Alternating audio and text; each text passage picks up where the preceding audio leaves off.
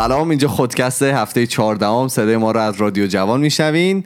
من ایمان هستم میزبان برنامه سمت راست من کارون نشسته. سلام. و سمت چپم فرهاد. سلام. ما بریم یه سری voice بشنویم و برگردیم ببینیم دوستان تو این دو هفته که ما نبودیم چیا به ما گفتن. بریم بیایم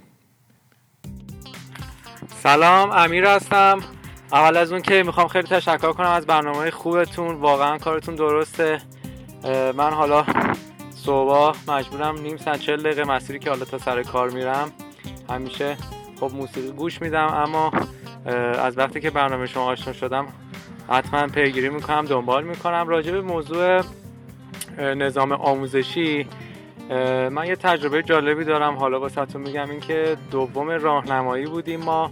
یه مدرسه ای که فوق العاده دیسیپلین عجیب غریبی داشت غیر انتفاعی بود ولی غیر انتفاعی که حالا مجبور می‌شدی مثلا کت شلوار بپوشی لباس فرم داشتید از این صف بیرون نزنی نمی‌دونم خونه زنگ می‌زدن که درس می‌خونی نمی‌خونی. خلاصه خیلی فشار عجیبی روی بچه ها بود ولی ما سال دوم راهنمایی کلاس ادبیات فارسی بود. یه معلمی داشتیم آقای لایقی که انشالله هر جا هست سلامت باشه. روز اولی که اومد سر کلاس خیلی جالب بود که شروع کرد نیمکت ها رو تغییر دادن فرم کلاس رو به هم ریخت. از اون حالت کلاسیک و رسمی خلاصه درش آورد و شروع کرد صحبت کردن که اصلا ما مونده بودیم. خب چرا مثلا؟ واسه چی این کار میکن که صحبت کرد خلاصه این که آره بچه ها من درسته کلاس ادبیات داریم ما هم نمی‌دونم شعر هست تاریخ ادبیات هست کلی یه کتابی داریم که انقدر قطر صفحشه همه اینا رو بذارید کنار و با متد آموزشی من می‌خوایم بریم جلو. به شرط اینکه شما همکاری کنید دوست داشته باشید و مطمئنا فیدبکش رو می‌بینید حالا سیستمش اینجوری بودش که حالا من بعدا فهمیدم که حالا ایشون مثلا فیلم انجمن شاعران مرده حتما اگه این فیلم رو دیده باشید یه اقتباسی از اون دقیقا داشت رو ما پیاده می‌کرد و خیلی هم ازش ممنونم که این کار رو کرد. ایشون شروع کرد صحبت کردن که من نمره همتون رو رد می‌کنم. اصلا نمی‌خواد برای من تاریخ ادبیات بخونید معنی شعر حفظ کنید نمی‌دونم از این جور صحبت ها گفتش که هفته 10 تا لغت انگلیسی حفظ کنید به در یخچال بزنید همیشه با خودتون تکرار کنید. چون چیزی که از اینجا میره بیرون انگلیسی به درتون می‌خوره. خیلی جالب بود. یه معلم ادبیات فارسی حالا اومده بود به ما می‌گفت که انگلیسی حفظ کنید. چون انگلیسیه که بعد فارغ التحصیلی به درتون می‌خوره دانشگاه می‌خوایم بریم به درتون می‌خوره سر کار همینطور. خلاصه اینو پیگیری کرد. از اون طرف هم خیلی اصرار داشت که نحوه تفکر کردن رو به بچه ها یاد بده. یعنی ما مجبورمون کرد به کارهایی که دوست داریم فکر کنیم. می‌خوایم چی کاره بشیم؟ واقعا چه چیزی دوست داریم؟ مثلا من یادم کنار دستیم سینا انقدر نقاشیش خوب بود رو دیوار عکس مدیر رو می‌کشید یواشکی عکس بچه ها رو می‌کشید و یواش یواش این وارد قضیه شد. این اعتماد به نفس رو توی بچه ها آورد بالا و الان مثلا اون سینا یادم گالری داره تو فیسبوک چند تا بچه‌ها هم تقریبا همه بچه‌ای که تو اون کلاس بودن یه جوری موفق شدن یا اگه موفق شدن تو رشته که دوست داشتن وارد شدن. و این خیلی خوب بود. متاسفانه بعدا زیرا اون معلم زدن و از اون مدرسه رفت و دیگه من از خبری ازش ندارم. اما اینو می‌خوام بگم. یه همچین معلمایی واقعا اگه تو مدارس باشن تو سیستم آموزشی ما باشن بچه ها راهشون رو پیدا می‌کنن. چون من الان این تاثیر رو خودم دیدم. حرفی که خیلی جالب می‌زنم گفت بچه فقط درس خوندن نیست. شما از صبح تا شب فقط درس بخونید. زندگیتون هم باید بکنید. موسیقی گوش بدید فیلم ببینید ورزش بکنید. همه چی اینا باید تعادل بینش برقرار باشه. و حالا خودمو که با داداشام مقایسه می‌کنم می‌بینم که من همه اینا رو به تعادل رفتم زندگیمو کردم. همه درسمو خوندم همه چیز در حد متعادل نمیگم عالی ولی از همش لذت بردم. ولی اونا صرفا مثلا رو درس بوده یا صرفا مثلا رو ورزش بوده. یه چیزی تمرکز کردم خیلی جالب بود برام. گفتم خاطره براتون بگم تجربه رو بگم. امیدوارم که نظام آموزشیمون هر روز بهتر بشه و بازم از برنامه خوبتون تشکر کنم. مرسی. خدافظ ممنون از تمام دوستایی که برام وایس گذاشتن. من دو هفته پیش یه اتفاق عجیب افتاد و مجبور شدم که برم ایران. به مدت دو هفته شرمنده که یکم یهویی شد و ما دو هفته نبودیم دیگه ببخشید. و بریم ببینیم که این هفته کارون برای ما دوباره چی آورده بعد از دو هفته و می‌خواد ما رو به کجا ببره. بگو ببینم. بیا کار حالا این اتفاقی که اخیرا توی ایران افتاد و هممون رو خیلی ناراحت کرد زلزله بودش که توی مرز ایران و عراق اومد. من گفتم حالا این هفته راجع به زلزله صحبت کنیم.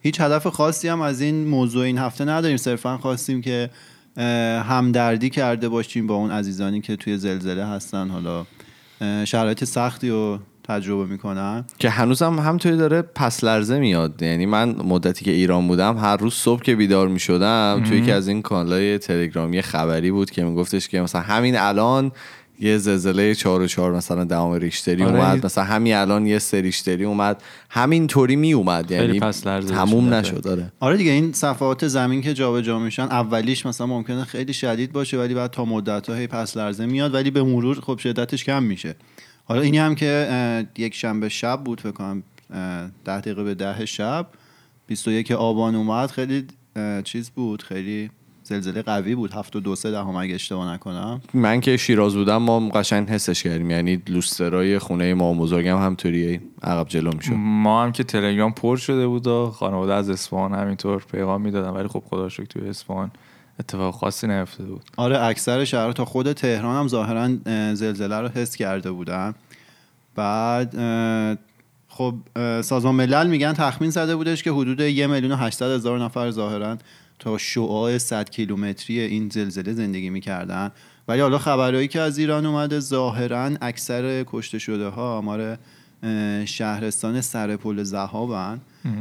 حالا این چیزی که من از بی بی سی خوندم ظاهرا نوشته بودن که 70 درصد کشته شده های این زلزله مال شهرستان سرپل زهابن که اگه اشتباه نکنم حدود 90 هزار نفر فقط جمعیت داره. بعد چند نفر فوت کردن؟ توی سر پل زواب می‌دونی؟ من دوروبر 450 نزدیک های 500 شنیدم. عدد منم بالای نبود. 500 رو دیدم. ولی خب مشکل اینه که ظاهرا خیلی از این کشته شده ها ثبت نشده. یعنی مرگشون ثبت. نشده. هنوز یا اینکه آره کلا؟ هنوز. حتی برای همین آمار آمار دقیقی نیست. ولی ظاهرا بالای 500 تا کشته داره. بالای 6 هزار تا ظاهرا اه، مجروح و زخمی و بالاخره این چیزا هست. بعد جالب اینه که این شهرستان سر پل زهاب ظاهرا توی جنگ ایران و عراق ویران شده و کلا مثل که اکثر ساختمون این شهرستان رو بعد از جنگ ایران و عراق ساختن. درسته. بعد این بیمارستان اصلی شهر ظاهرا ویران شده که سال 1170 ساختنش یعنی 20 خورده ای سال پیش. و مدارس و اینا هم ویران شده. و خب سوال دیگه اگه این ساختمون رو انقدر جدید ساختن قاعدتا نباید چیز بشه دیگه نباید نمی‌دونم فکر کنم استاندارد ملی برای ساختن ساختمونا وجود یعنی سوادشو ندارم نمی‌دونم واقعا داره یا نه. می‌خوام بدم استاندارد هست، ملی ولی داره. خب دنبال نمی‌کنن یا مثلا الزاما پیاده نمی‌کنن اون اصول و به یا آخه. خود بودن قانون و استاندارد باعث افزایش کیفیت نمیشه. اینکه اون قانون و استاندارد چه جوری اعمال میشه و نظارت میشه برش مهمه. و خب حالا داستان مسکن مهر رو من می‌خواستم بگم آه. که دیگه گندش در اومد دیگه. خب این همه تعداد بالا مسکن ساختن. حالا دولت نهم ده سال پیش اومد یه سری با این اعداد و ارقام ریاضی صحبت کرد که اومد نسبت تعداد حالا خونه هایی که وجود داره رو به جمعیت تقسیم کرد و بعد دید خب مثلا تعداد خیلی زیادی از خانوارا بدون خونه میمونن و اینا شروع کردن تولید انبوه خونه کردن. و الان حالا گندش توی کرمانشاه در اومد که عکساشو که آدم می‌دید واقعا تعجب می‌کرد دیگه. این خونه ها حالا همشون نوسازن ولی خراب شدن بعد همون کنار می‌بینی یه خونه ای که قدیمیه اه، سر پا مونده. یه ویدیویی بود که مطمئنا همه دیدن دیگه توی تلگرام. دست به دست می‌شد که ناظر برده بودن سر ساختمون رو داشت نشون می‌داد اون فونداسیون ساختمون رو و دست می‌کرد. مثلا سیمان و بتون رو که در می آورد همون تو دستش پودر می‌شد بعد خبرنگارم که اونجا وایساده می‌گفت این اصلا کاهگله. یعنی آره، حالا- سیمان و اینا نیست واقعا. نه اینطوری خب. ببین حالا ظاهرا طبق این اعدادی که گفته بودن از سال 1385 تا 95 تعداد خانوار یعنی خانواده هایی که توی ایران زندگی می‌کنن از 17 میلیون رسیده به 24 میلیون. یعنی که 7 میلیون خانواده جدید حالا ایجاد شده نسبت به 10 سال قبلش. بعد توی این 10 سال هم ظاهرا حالا 7 میلیون خونه جدید هم ساختن که 30 درصدش مسکن کجا مهر توی ایران. توی ایران آره اوکی. یعنی از هر سه تا خونه یه دونش قاعدتا مسکن مهر بوده حالا این اعداد خب. چیز دیگه تقریبیه دقیق نیست بعد حالا اینجا متاسفانه توی کرمانشاه و اینا اتفاق افتاده و یعنی زلزله اومده و این خونه ها ریختن تازه فهمیدن که او آقا شاید اصلا این خونه که ساختن اون کیفیت لازم نداره. این تولید انبوه خونه ای که شده که رکورد زدن انقدر سری خونه ساختن شاید اصلا چیز نداره. اون استحکام لازم رو نداره. بعد رفتن با اون مسئول دولت نهم هم صحبت کردن که آقا چجوری داستان و اینا. بعد گفت ما که نمی‌دونیم باید بریم. من مسابقه خودم دیدم. ما که نمی‌دونیم کی بوده و الان نمی‌تونیم حرفی بزنیم. باید بریم ببینیم چی شده. آقا شما وقتی مسئولیت یه کاری رو به عهده می‌گیری نظارت بر اون کارا مسئول شمایی دیگه. آخه اینجا دیگه جون آدما در میونه. مسئله شخصی نیست مسئله سلیقه‌ای نیست. جون آدمو در میونه. شما کاریو که انجام میدی باید به نحو احسن انجام بدی. و اگه سواد و دانششو نداری نباید اون کارو انجام بدی. می‌دونی که چند تا از این در کسایی که کشته شدن توی این مس... مسکن های مهر بودن؟ هیچ آمار دقیقی نیست. دو تا عدد میدن دیگه. یه سری میگن بیشتر از صد نفر بوده. یه سری میگن ده نفرم نبوده. یعنی این توی مسکن های مهر تو این که مقیاس درستی نیستش که ما بگیم حالا اگه کم مردن یعنی خوب نه نه. نه من نمیگم. اون که اصلا کیفیتش معلومه که بده. یعنی اصلا عکسایی که هست معلومه که کیفیت بدی دارن. ولی خب من می‌خوام بدونم که بقیه خونه هایی که ساخته شده که مسکن مهر هم نبوده که خب حالا دولتی هم نبودن اونا هم در واقع یه چیزی رو رعایت نکرده بودن یه استانداردی رو رعایت نکرده بودن. نه من خب چیزایی که خوندم یعنی نمونه مثل که زیاد بوده که این خونه های مسکن مهر تخریب شدن خونه های قدیمی تر تخریب نشده.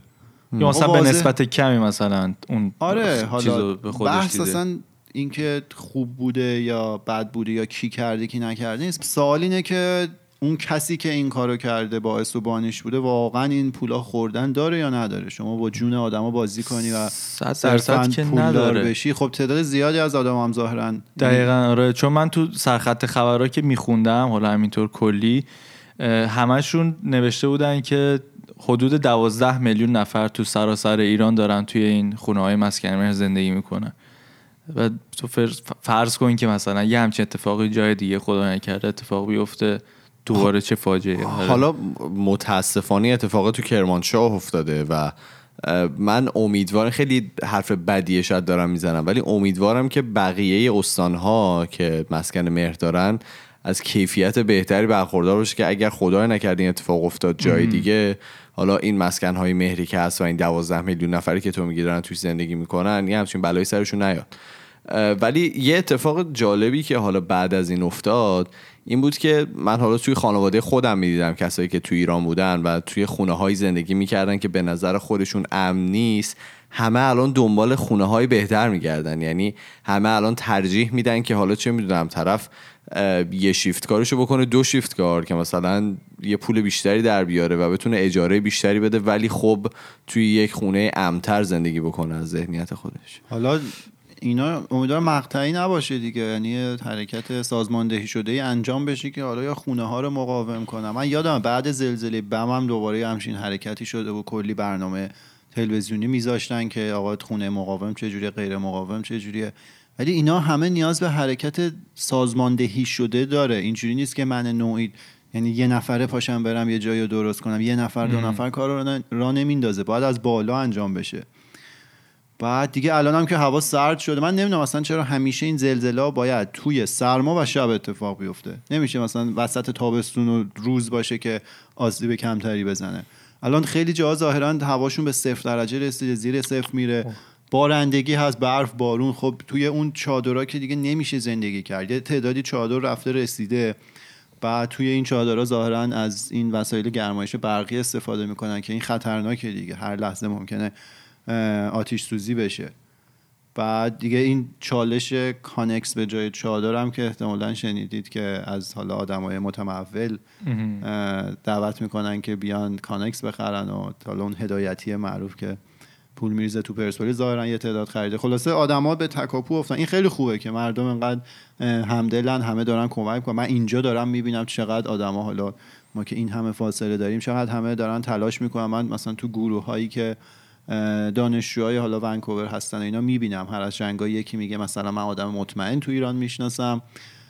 اگه کسی می‌خواد کمک کنه من معرفی کنم که مثلا یا اینجا دلار بدن یا ایران ریال بریزن به حسابش این مطمئن گفتم چون میشنویم دیگه خبر این ور اونور یه سری خیلی عجب پول ریخته میشه تو حسابشون. میپیچونن یا اون کامیونایی که پر جنس بوده وسط راه دزدیده شده و حالا یه چیزای مختلفی میگن ها. میگن که حالا یه سریشون میگن دزدیده شده یه سریشون میگن که به یه جاهایی انقدر مثلا کمک نرسیده بود مردم همونجا اومدن و کامینا رو گرفته بودن. جفتش بده. خب میگم نه میگم بده این که هست انقدر مثلا بد جلوه داده شده بود که نمی‌دونم واقعا کدومشو میشه باور کرد.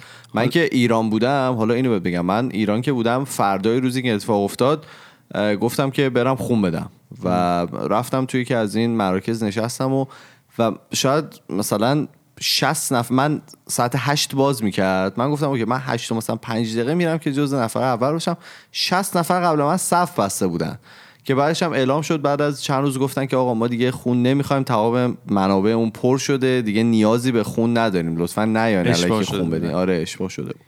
و اون همدلی که نشون دادن مردم به نظر من یکی از جالب ترین چیزهایی بود که می‌تونه از این زلزله در بیاد. نشون دادن که با تمام مشکلاتی که وجود داره با تمام مثلا شاید دو دستگی هایی که ممکنه یک کشور داشته باشه وقتی همچین اتفاقی میفته تمام مردم با هم دیگه همدل میشن. من بابام همیشه تعریف میگم میگفتش که زمان جنگ شاید مثلا مردم با همدیگه همیشه یک دست نبودن. ولی موقعی که یه همچین اتفاقی افتاد دیگه همه با هم بودن و همه داشتن با همدیگه برای یه هدفه میجنگیدن. به نظر من یکی از جالب ترین چیزهایی که آدما می‌بینن بعد از یه همچین اتفاقات خیلی بدی این همدلی است که به وجود میاد توی کل ملت. حالا چه بستگی نداره که چه دینی داشته باشن چه نژادی داشته باشن کجا زندگی بکنن تو چه سطح مالی باشن و و الی غیر. آره واقعا. چون ما هم که حالا تو خود مرکز کار نبودیم از دور می‌دیدیم و فضای مجازی اینا خیلی قشنگ بود. دقیقا این که تو. میگی.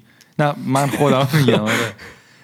که همه حالا مثلا اکثر هنرمندا و بازیکنهای فوتبال و اینا اومدن تقریبا خیلی خوب یعنی منابع مطمئنی شده بودن واسه مردم و خب مبالغ خیلی خوب و قابل توجهی هم آره جمع اون شد. حرکتی که علی دایی زد 6 میلیارد خورده ای تو صفحه هر کی می‌رفتید همون پست علی دایی آره، گذاشته چی بود. دقیقا نمی‌دونم علی دایی چی کار کرد اون مدت. شروع کرده دیدم بود رفت کرمانشاه و گفته بود اگر می‌خواین پولی بریزین به حساب من بریزین من خودم کمک می‌کنم. هم اینطوری بالاخره از طرق مختلف آدما چون مثلا به اسم علی دایی اعتماد دارن. آره.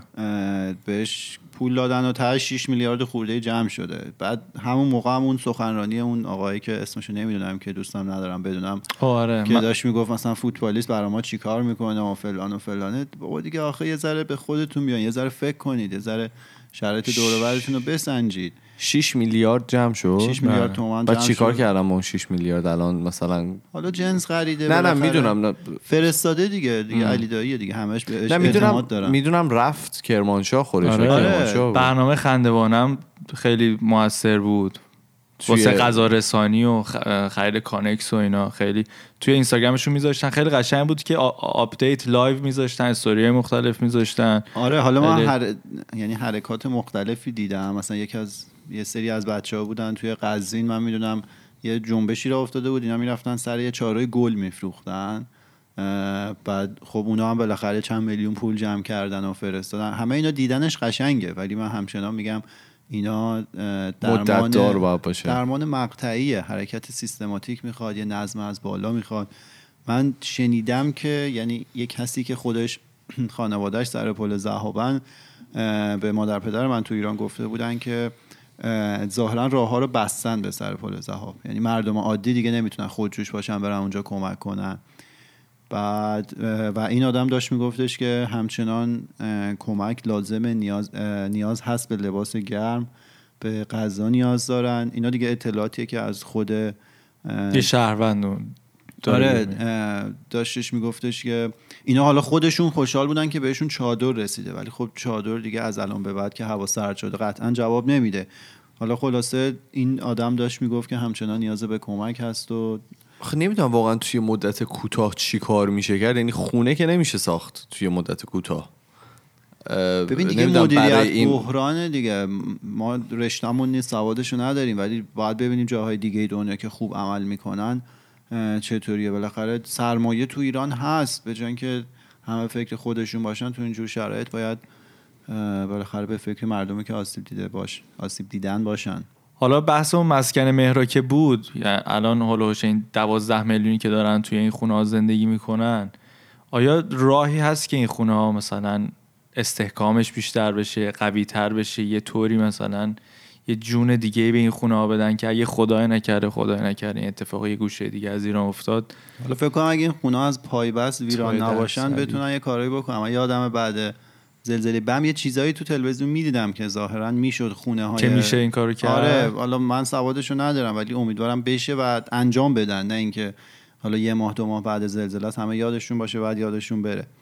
بعد اینکه گفته بودن که تحت پیگرد قانونی قرار میدن اون کسی که بیمارستان سر پل ساخته که ویران شده و اینایی که مسکن مهر رو ساختن. بعد آقای رئیس جمهور هم گفتن که ما حالا دنبال مچگیری و اینا نیستیم الان ولی خب این واقعیتیه که اتفاق افتاده. حالا امیدوارم خوب مدیریت کنن. یه بار بشه ما یه خبر خوب بشنویم از بعد یه حادثه ای که اتفاق میافته. خوب بتونن مدیریت کنن شرایط رو جمع کنن. به مردم دیگه بیشتر از این چیزی که هست فشار نیاد. این وامایی که گفتن میدن واقعا به موقع بدن و کافی باشه برای اون مردمی که بنده خدا شاید سالها زندگی کرده خونه ساخته و چند- توی چند ثانیه همه چی از بین میره. حالا ما که خودمون فاصلمون زیاده چیزایی که دیدیم تصویری و خبری که شنیدیم حالا از کسایی بودی که تو ایران بودن و توی شبکه های مجازی میذاشتن این اخبار و تصاویر رو. حالا اگه از شماهایی که میشنوین صدای ما رو هر کدومتون اون نزدیکی ها بودید چیزی از نزدیک دیدین یا خودتون احیانا توی زلزله بودید ما واقعا خوشحال میشیم که عکسی فیلمی خبری صدایی هر چیزی که هست برای ما بفرستید و به ما اطلاعات میدانی بیشتری بدین. اگر که می‌خواین با ما در ارتباط باشید ما در تمام صفحات مجازی اسممون خودکسته تو اینستاگرام فیسبوک تلگرام توییتر. توییتر همه جا اسممون. خودکسته. ولی اگه می‌خواین با ما ارتباط مستقیم داشته باشید ما یه دونه پروفایل داریم توی تلگرام به نام خودکست تاکس که می‌تونیم برای ما message یا voice بفرستین. ما میریم و فردا با یه موضوع دیگه برمیگردیم. فعلا خدافظ خدا خدافظ